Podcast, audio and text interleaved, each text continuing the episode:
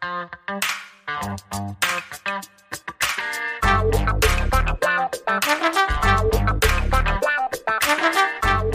guys, it's Montel, and welcome to this edition of Let's Be Blunt with Montel. And I'm so excited to talk to our guest we have today. Before I introduce him, I thought I'd just uh, point something out. I don't know if anybody has been hearing anything about this because it seems like they just, uh, you know, uh, made it non-existent in the news. I'm not really hearing anybody talking about it. But you know, when you look at this last election, and I know there's a lot of anger out there. People are, are, are, just split down the middle. They don't know which side they fall on. You know, one side you can fall on is the side with the rest of the country and recognize that our nation spoke very loudly over this election when it comes to cannabis. Cannabis was more popular than either candidate in multiple states around the country. As a matter of fact, you know, some of the new initiatives, Arizona's Proposition 207 they passed adult use cannabis in the state, a state that already had legal medical use. And then uh, state of Mississippi, let me say that one more time. Mississippi passed a cannabis law. You know, they passed uh, Initiative 65 and 65A, which allows for medical marijuana in state. It may take them a little while to administer it, but they passed it. You know, let's remember also that Montana will allow the legal age uh, for cannabis to uh, a legal age for cannabis amendment. They pass C one one eighteen and C or and and one dash one ninety, and then the state of New Jersey passed legalization of cannabis uh, for their question one. And let's not forget, South Dakota made a constitutional amendment, and theirs changed uh, to allow marijuana legalization in the state. And uh, let's get this clear this is now 35 states, which is less than 15 states left that have not legalized or still in prohibition. Let's look at some of the numbers that happened. Medical cannabis won in the state of Mississippi with 70% of the vote. Se- seven zero percentage of the vote. In South Dakota, 70% of the vote and uh, and it also passed for recreational as well with 50%, 54%. In New Jersey, 66% of the vote of the state voted for recreational use. 6% in Arizona, 56% in Montana. You get the idea. Cannabis won, folks. So if there's one bright spot in this election, for those of you who you know are still arguing on one side or the other who won or who didn't win, cannabis won. It's telling us all something. The nation should stop and listen. People are sick and tired of the draconian laws against drugs and are definitely speaking out now and understanding that there has been, always has been, a medical efficaciousness when it comes to cannabis. So, for those of you who voted in those new states, I say thank you. And for those of you who live in the 15 that have still have some form of prohibition, we want to do everything we can to help you. And I think one of the ways to help you is to give you as much information as you possibly can get when it comes to a plant that's been around for over 5,000 years and used medicinally that way.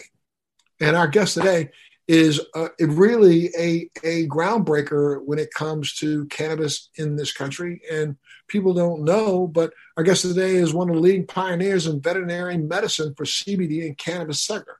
His work in medical cannabis for cannabis has garnered international recognition. He's been featured on television shows as a guest, such as The Today Show, CNBC, The New York Times, WebMD, and many, many more. He founded Vet CBD, the number one veterinarian formulated pet cannabis brand in the world. Welcome, Dr. Tim Shu, to Let's Be Blunt. Thanks so much, sir, for being here and being a part of the show today.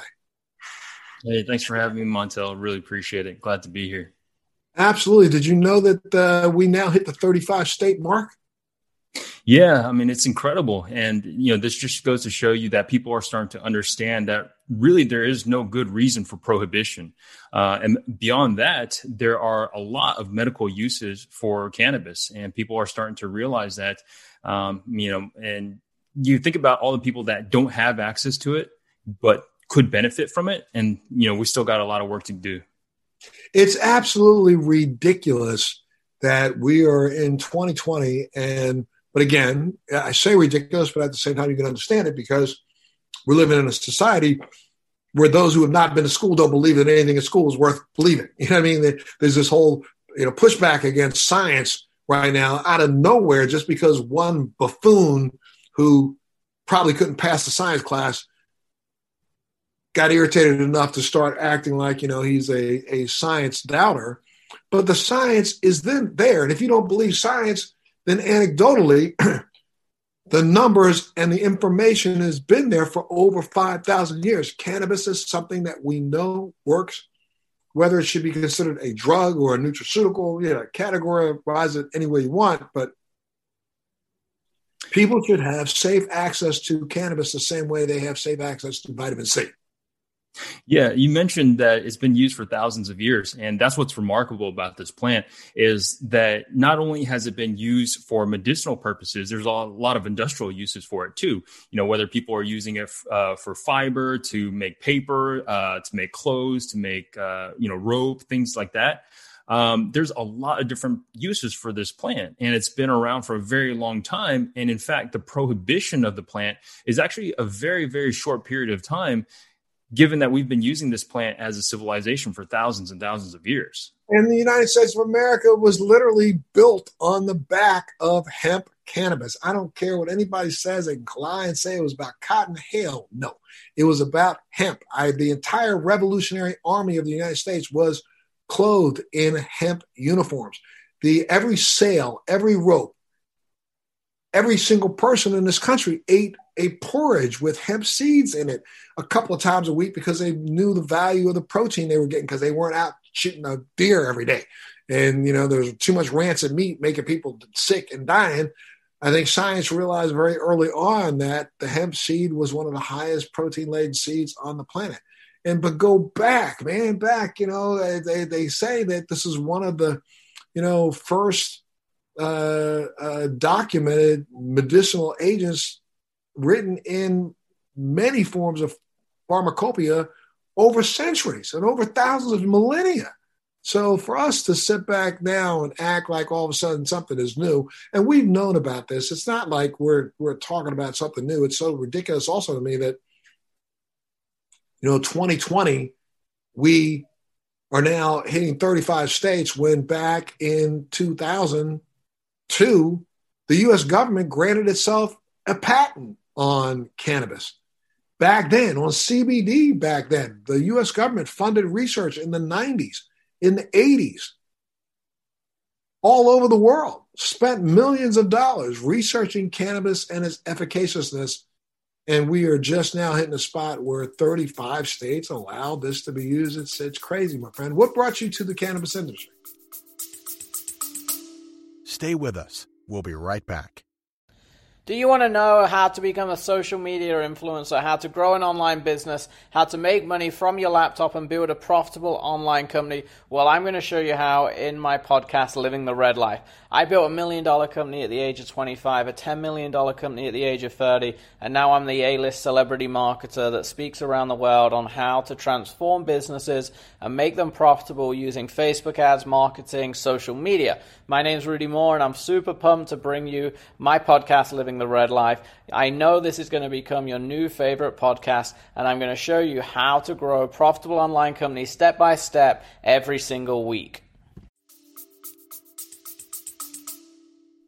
Yeah, so my background is I'm a veterinarian, and there's a number of things that really made me pay attention to this plant.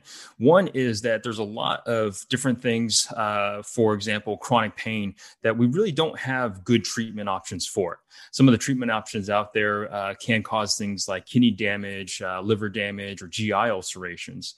And so for me, my perspective is that if there's anything out there that can provide therapeutic benefits for our patients, then really we as the doctors need to be able to fully explore that potential. And if there is no potential, if there's no benefits, then we've got to say, okay, we we looked at it, you know, and we couldn't find anything. But that's totally not the case. You know, as we've talked about, it's been going on for thousands and thousands of years. And so and, there's a lot of and the more and more we look at it, the more and more we find out. We don't even, you know, I mean, you're a veterinarian, and I'm not you know, uh, uh, I, I, I know you don't treat human beings, but at the same time, there's been so much research that's been done. There are so many peer reviewed studies out there right now by doctors touting the efficaciousness of cannabis for a myriad of reasons. We know that we and all other mammals on the planet have a specialized nervous system that's called the endocannabinoid system, where we have receptors that are built into our brains and into our peripheral organs that are there for one reason and one reason only, and that is to process the cannabinoids that we make ourselves endogenously.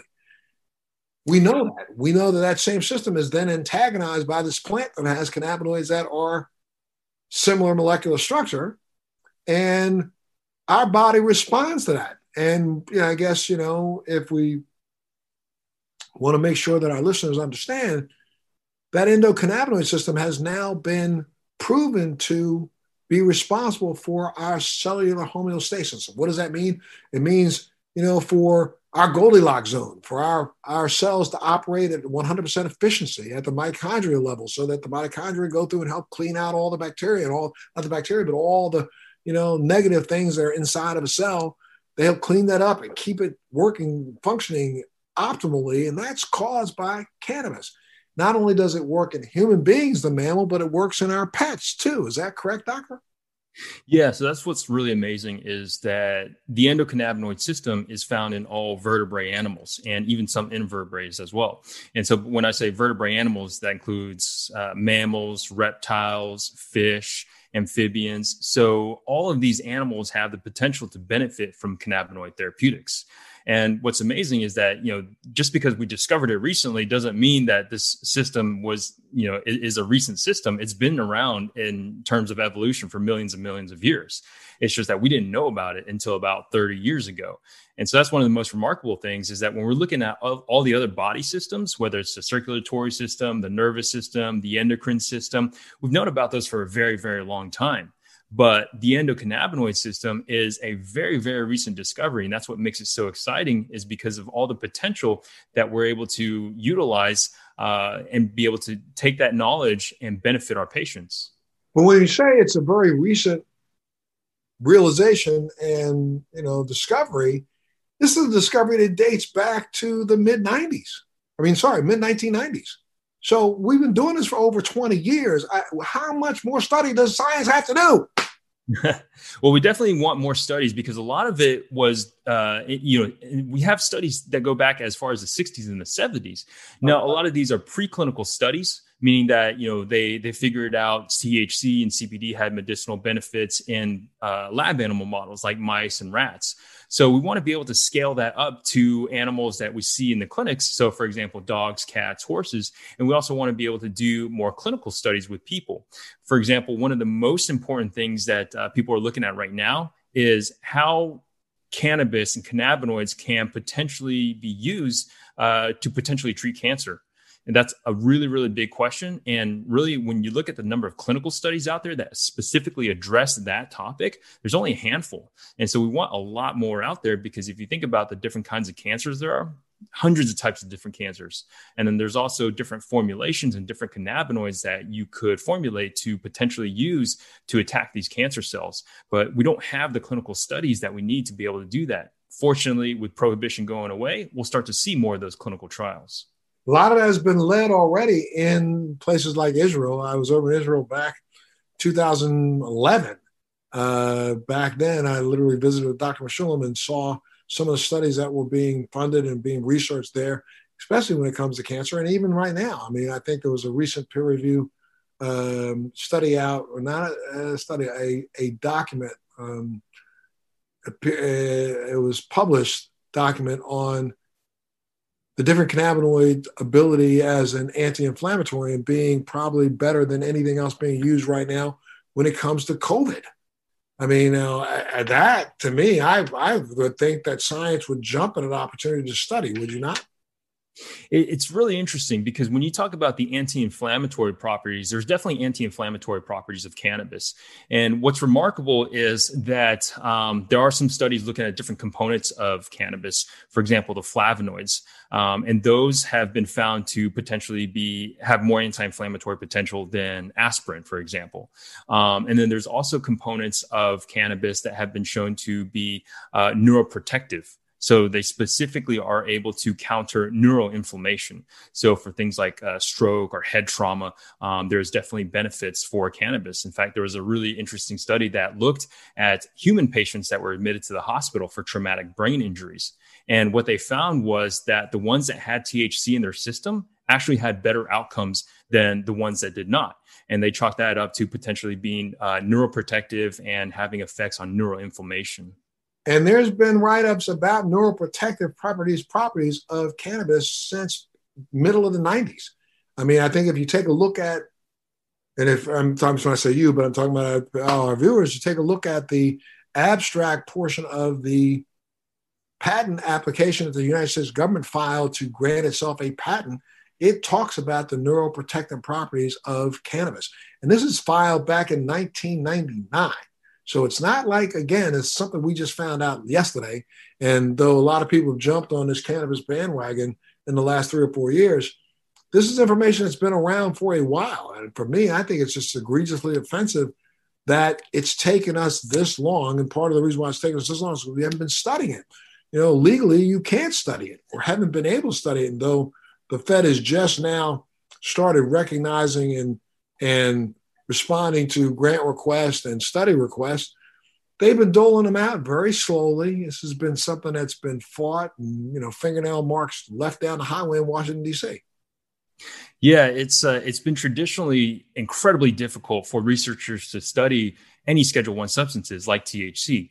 Um, you know, if they wanted to study it, they had to jump through so many different bureaucratic hoops. They had to get approval from agencies like the DEA, the NIH, the FDA, and then you know, even when they wanted to get cannabis, they could only get it from a research facility that was approved by the federal government. Was the University of Mississippi, which was growing some of the worst cannabis in the world. You know, I got you. I've received and looked at and and uh, held some of the canisters from there over time. So it's uh, yeah, uh, yeah. Go ahead. Go ahead. I'm sorry. Yeah. So, and it's just been incredibly difficult for researchers to to want to that want to study this plant to be able to have the access to do so. But fortunately, at least with the Farm Bill, the 2018 Farm Bill, we're starting to see a lot more research come out with hemp related cannabinoids. So, for example, like CBD, which is great. And you know, I mean, I think there's though we're slow, we are still very slow in that process of getting the information out there because you know, I, I'm I've been a very firm believer in, and for now close to 20 years because I've used cannabis in my MS regimen, that we haven't even scratched the surface of understanding what the cannabinoids are, that what they all are, A, and, and B, what their interactions are, and C, the fact that there are so many that we haven't even discussed. CBG, you know, CBN, THCA. There are so many different cannabinoids out there, yet we focus on just two, THC and CBD, when we know that there's so much more value to utilizing as many of them together in different, like you said, the flavonoids, you know, uh, some of the fats, you know, using it in a entourage or whole plant form has seemed to be a lot of people are, are claiming now better outcomes from. Yeah, and yeah, I love the that you use the term scratching the surface because that's the way that I describe it to a lot of doctors, a lot of clinicians in this space is that we're at the tip of a very very large iceberg and one that we just have no idea how big this iceberg is. We just know it's large, and we know that we're at the very, very tip, and we're just starting to scratch the surface. Um, the endocannabinoid system is just a remarkable system that's tied in to all other aspects of our body. So, you know, you talked about homeostasis, and it regulates homeostasis when it comes to things like mood, memory, appetite, metabolism, movement, inflammation, reproduction. And so, the more that we learn about it, the more that we're finding out there's even more that we don't about it. And so it's this entire body system that interacts with everything else and it's closely intertwined with those other systems. And so by, you know, understanding the endocannabinoid system, by utilizing cannabinoid therapeutics, we're able to target a whole bunch of different disease processes. And that's what's incredibly fascinating about this field. That's what brought you to the table when it comes to helping the research for animals, because again, you, re- you realize that that endocannabinoid system is in and I'm, so I'm thanks for educating me today because I thought it was only in mammals, but all vertebrates, which is really incredible. And again, the term endo means that these invertebrates and other animals like dogs and cats, gerbils and other animals that are our pets have a system inside of them where they, whether they ever consume cannabis or not, they have cannabinoids in their bodies. These are ones that our own bodies make. That's what the endocannabinoid means. We make them, we produce them. The two that human beings make are something called anandamide and um, 2AG, which are really so far discovered to be the only retrograde, retroacting uh, chemicals in the system, in the nervous system. Is that correct? Uh, well, there are a couple uh, other ones, but yeah, what's really interesting is that they do retrograde signaling. Um, most of the neurotransmitters in the body do not do retrograde signaling, um, but cannabinoids have been found to do that, and that's what's really, really interesting about them. And like you, like you said, what's fascinating about uh, this system is that our own bodies produce cannabinoids. So, you know, a lot of people when they traditionally think about cannabinoids, you know, if they've been listening to a lot of the propaganda uh, from the prohibition era and the you know 80s and the 90s, they don't realize that hey, our own bodies even produce cannabinoids, and so it's it's a really fascinating um, component whenever we're trying to educate people about the endocannabinoid system is to say, hey, your body actually produces cannabinoids, and it's actually required for you to be able to stay healthy. Absolutely. Look, I got to take a little break and pay a couple bills. And then when I come back, let's talk about, you know, why, when was that aha moment for you when it came to utilizing cannabis in your treatment of animals and people's pets. Let's talk about that when we come back. Talking today to one of the leading, one of the, the leading veterinarian medicine doctor in the world that actually promotes the use of CBD and cannabis in uh, and cannabis in the world for when it comes to our pets. He's been featured on the Today Show, CNBC, New York Times, WebMD, and many, many more now. Let's be Bob Martel. Uh, he's the founder of Vet CBD, uh, which is the number one veterinarian formulated pet cannabis brand, I think, in the world. Again, Dr. Tim Shu. So make sure you come back. We're just going to take a little break. We'll be back right after this. And again, thanks so much for tuning in to this edition of Let's Be Blunt with Montel, where today's guest is Dr. Tim Shu, who is one of the leading pioneers in veterinary medicine for CBD and cannabis for animals and our pets. Medical cannabis for animals has garnered international recognition and has been featured in outlets such as the Today Show, uh, CNBC, New York Times, WebMD, and many, many more. He's also the founder of Vet CBD, the number one veterinary formulated pet cannabis brand. Dr. Tim Shu, again, thanks so much for being a part of Let's Be Blunt with Montel, sir. Hey, thanks for having me. Absolutely. Let's talk about that aha moment, though. You know, you're a veterinarian, you were obviously, you know, traditionally trained, and then you get out of college. What what made you even think cannabis? Well, you know, there's a lot of cases where you know, and I saw it in my own dog uh, when she got really old. And she was arthritic, um, and you know, I, I, had a hesitancy to put her on some of the traditional medications that we use for chronic pain um, because she can be very, very sensitive to a lot of different medications. And this is things that I had personally seen in practice was that um, there can be potential side effects with some patients uh, and using some medications. And so my goal has always been to be able to improve the lives of these animals. And so, if we are able to utilize something that could potentially be safer uh, in certain cases, then by all means, we need to be able to bring it to these patients to be able to improve their lives. Um, you know, one of the biggest examples that I've seen year year year after year is the the patients that suffer from epilepsy.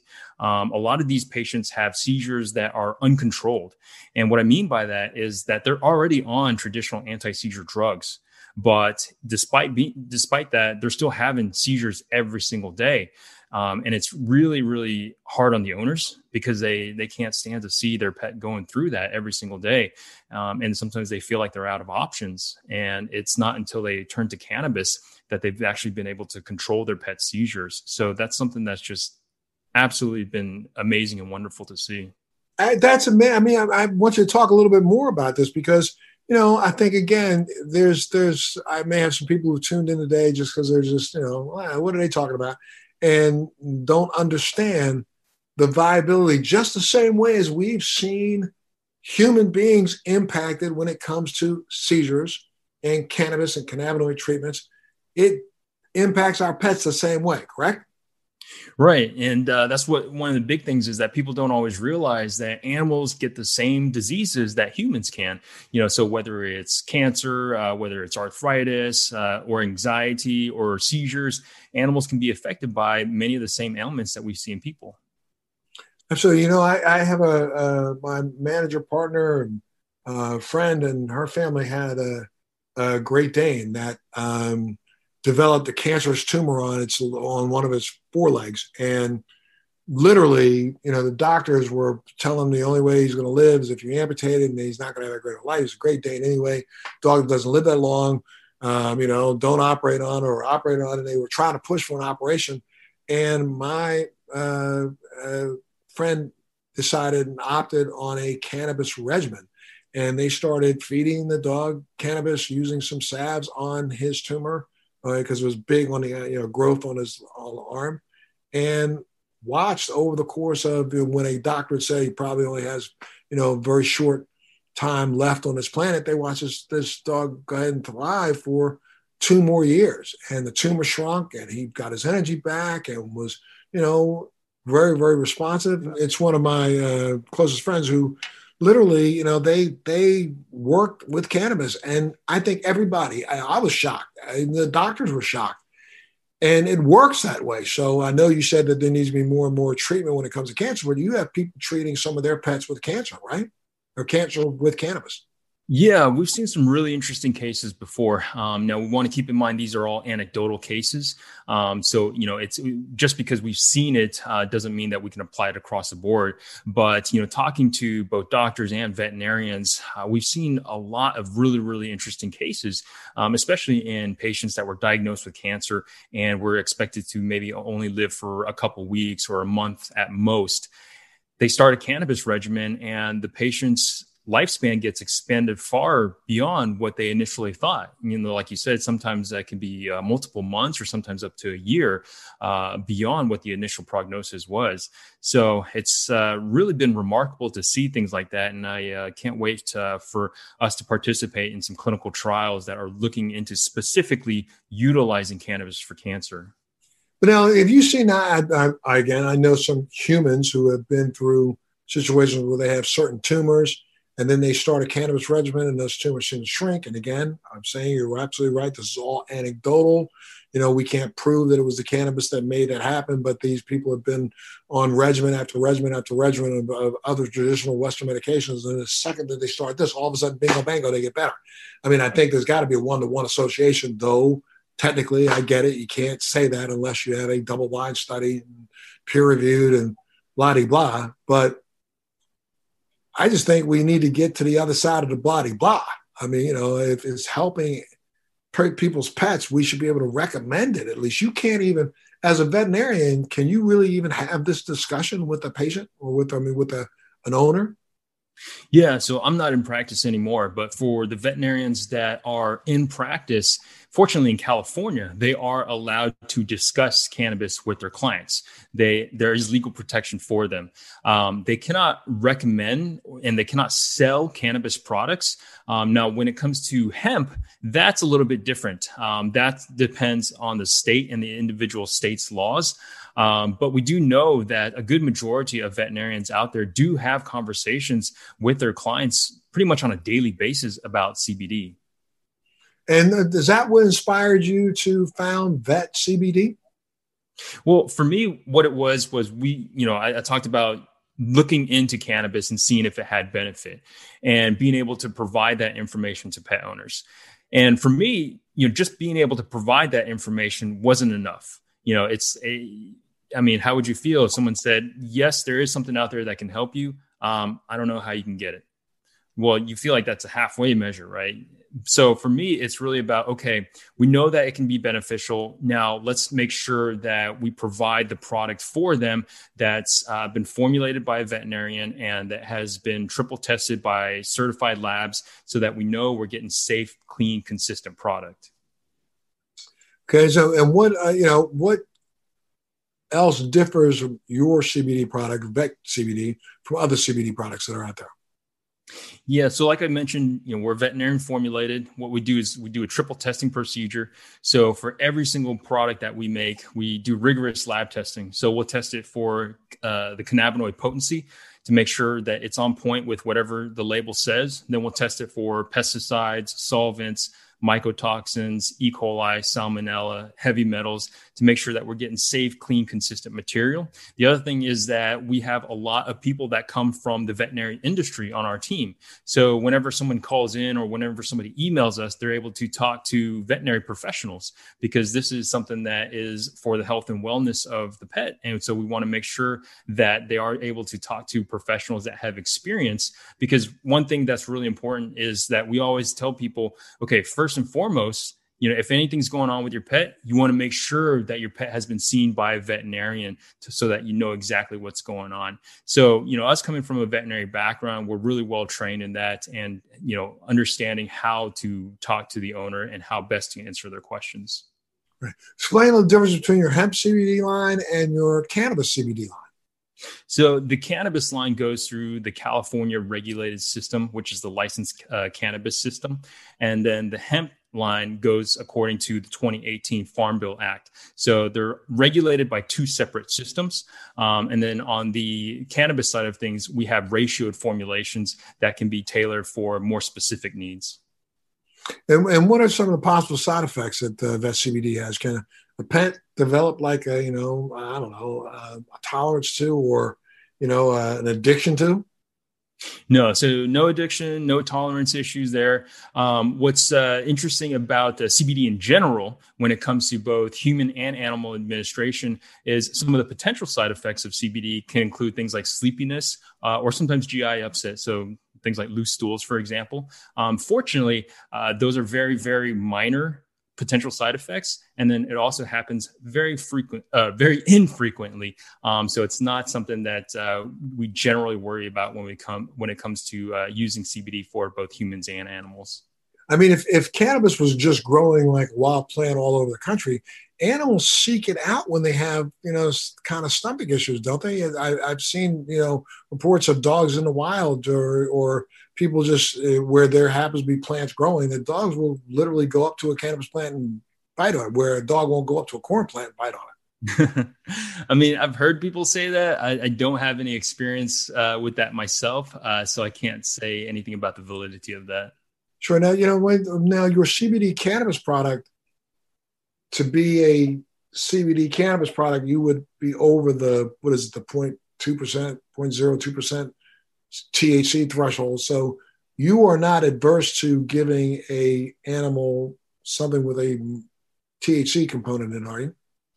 Yeah, so that's actually a really interesting question. Um, and the reality is that THC has medical benefits, it has potential therapeutic benefits. Um, and it's not just for people, but it can also apply to animals. So, for example, THC can be useful for pain, uh, for nausea, for appetite loss, for things like neuroinflammation. And so we do actually use THC in animals. The important thing is that you use the appropriate amount because some t- some animals can be more sensitive to THC. And so you, what you want to do is you want to give really really low doses instead of what uh, a human might take, for example. And so that's something that's really important. Is the dosing and the formulation matter a lot. Um, so again. Uh, you know there are medical benefits of THC, but it needs to be used carefully, especially when it comes to animals. And you know, when you if you want to use it for an animal, you would probably be using it for some sort of pain relief or something like that. So how can you tell number one if your pet's in pain? Number two, if the treatment's even working? How can you tell? Yeah, so you know, because animals can't talk to us, what we have to do is we have to observe clinical signs. So, for example, when it comes to pain, um, one of the biggest things is are they mobile? Are they able to get around and move around? Uh, so one of the things that people will do is, you know, they'll take their dog on a walk, for example, um, and can this dog, you know, walk down the street? Uh, and then after therapy, is it walking further? You know, is it walking two or three blocks now? Um, and the other thing is also grading lameness. So, you know, how lame are they? Are, are is it to the point where um, there's a noticeable limp? Are they not even putting the the leg on the ground um, compared to you know they're actually able to use the leg and they're actually having a normal gait or a normal walk? So, watching clinical signs and monitoring those clinical signs is key when it comes to animals. And you know, it, as a just as a side, how long do you wait to see if your if your dog is responding or your pet is responding to it? Yeah, so dosing is one of the things that's really really important. Um, you know, it's it's like with humans dose can be different for every patient out there. And so what we always tell people to do is start at a lower level and then gradually work their way up. So gradually titrate upwards to be able to find the appropriate dose um, if they find the appropriate dose right away, then typically what we'll see is we'll see benefits in 12 to 24 hours.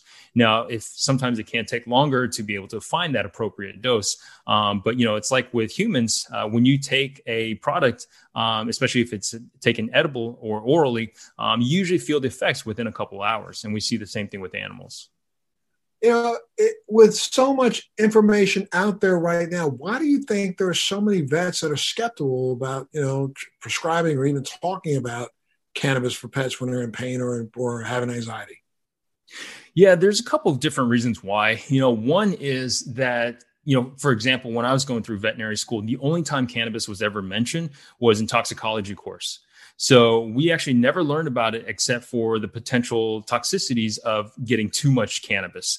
Um, we didn't even learn about the endocannabinoid system. And so there is a lack of education when it comes to training, you know, not just veterinarians, but also physicians and nurses. And so when they don't have that education, when they don't have that background, they're going to naturally be skeptical of it. And, you know, which is, which is totally fine because as scientists, we're trained to be naturally skeptical, right? Uh, extraordinary claims ex- uh, require extraordinary proof. Um, but fortunately, we are starting to see that education ramp up in schools and we are starting to see more and more of the clinical studies. And as uh, doctors and veterinarians start to see more of their patients on things like CBD and they're seeing the medical benefits for themselves, that's starting to turn the tide. And they're starting to say, okay, there is actually value behind this plant. Well, now, what, what, the spectrum, what kind of pets, what pets, types of pets can be helped by cannabis that you take, other than let's say dogs and cats? Yeah, so you know we've seen you know like you said dogs and cats, uh, but we've also seen a lot of horses benefit. We've seen people use it for their pet pigs, ferrets, birds, rabbits, rats, mice. So you name it. Uh, like we talked about earlier, you know all vertebrate animals have endocannabinoid systems and potentially stand to benefit from cannabinoid therapeutics. It's really interesting. I mean, I think it would seem, seem to me that it might be way better feeding animals, you know, little hemp rather than feeding them corn. I never, I say it all the time. You never see a cow walk up to a corn stalk and take a bite, ever. It just doesn't happen. But we grind this stuff up and feed it the corn and all the animals that we consume, thinking that it's some, you know, of some benefit, and it really isn't. Where hemp and can hemp would probably be of a benefit. Yeah, there are actually uh, some studies going on looking at uh, utilizing hemp for feed in animals. Uh, you know, we discussed earlier that hemp is actually inc- an incredibly nutritious plant. Um, you know, especially the hemp seed and the oil that comes out of the uh, the hemp seed.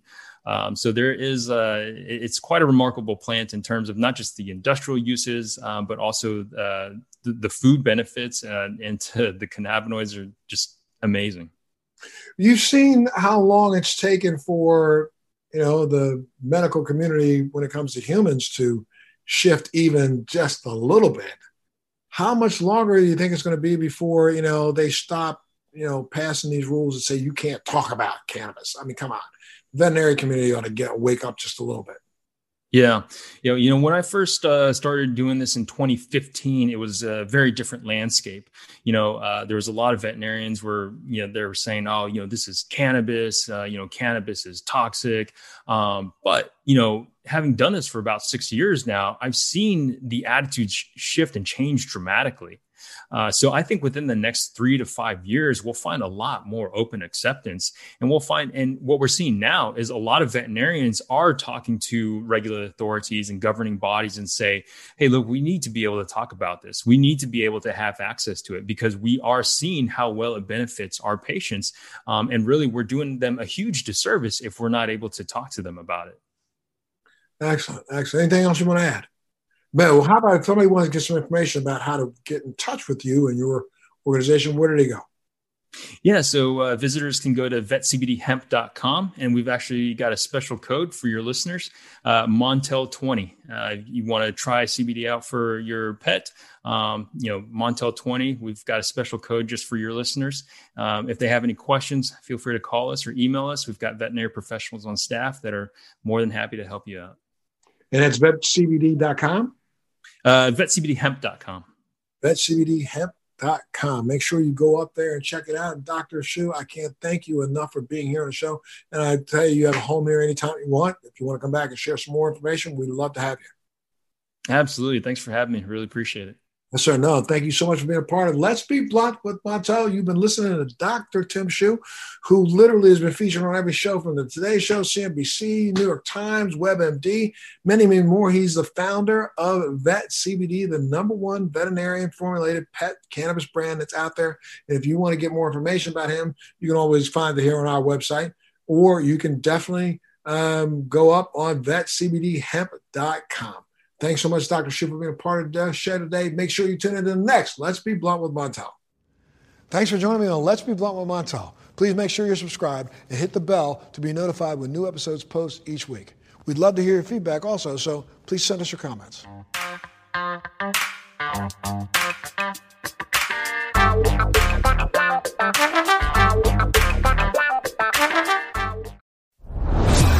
Are you dealing with best life burnout, constantly striving for more, and quite frankly, over it? Maybe you just want more joy, peace, and laughter in your life now. Well, then let's go. Welcome to your new favorite podcast, Hot Happy Mess, hosted by me, your girl, Zuri Hall. We are celebrating our magic in the middle of life's messes. Don't miss new episodes every Wednesday. Listen to the Hot Happy Mess podcast on the iHeartRadio app, on Apple Podcasts, or wherever you get your podcast. Thanks for listening to today's show. To check out more great cannabis podcasts, go to podconx.com. Here's a preview of one of our other shows. I'm Larry Mishkin, and I'd like to invite you to join Rob Hunt and me on our weekly podcast, The Deadhead Cannabis Show. Each week, we explore the latest cannabis and jam band news and reminisce with other deadheads and jam band lovers about the great musical acts that we've seen and heard. Check out a new episode every Monday.